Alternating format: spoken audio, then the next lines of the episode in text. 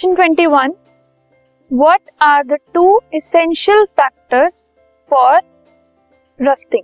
This is rusting. Iron की जो rusting है उसके लिए जो एसेंशियल फैक्टर्स हैं, मतलब जिनके बिना रस्टिंग नहीं हो सकती, वो क्या है? Oxygen and water. अगर दोनों प्रेजेंट होंगे, अगर जो आयरन है जिसपे रस्टिंग हो रही है वो ऑक्सीजन पे भी एक्सपोज्ड है एंड मॉइस्चर पे भी, वाटर पे भी, सिर्फ तभी रस्टिंग होगी। Alone, water alone and oxygen alone, उससे रस्टिंग नहीं होती। अगर सिर्फ आपने कोई ऐसी कंडीशन उसमें आयरन को रखा हुआ है जिसमें सिर्फ ऑक्सीजन है, वाटर नहीं है, तब भी रस्टिंग नहीं होगी। या ऐसी कंडीशन है जिसमें सिर्फ वाटर है, ऑक्सीजन नहीं, तब भी रस्टिंग नहीं होगी।